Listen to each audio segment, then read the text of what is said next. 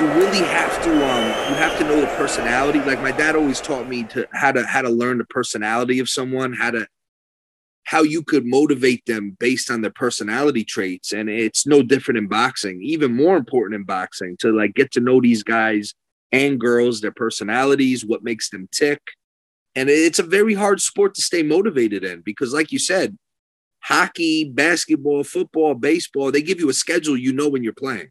I mean, it's, you know, barring weather, you know, you know you're playing.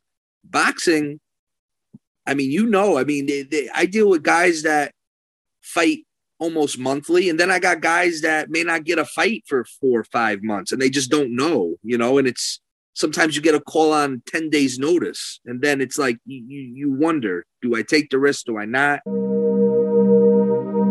The Pod Matrix.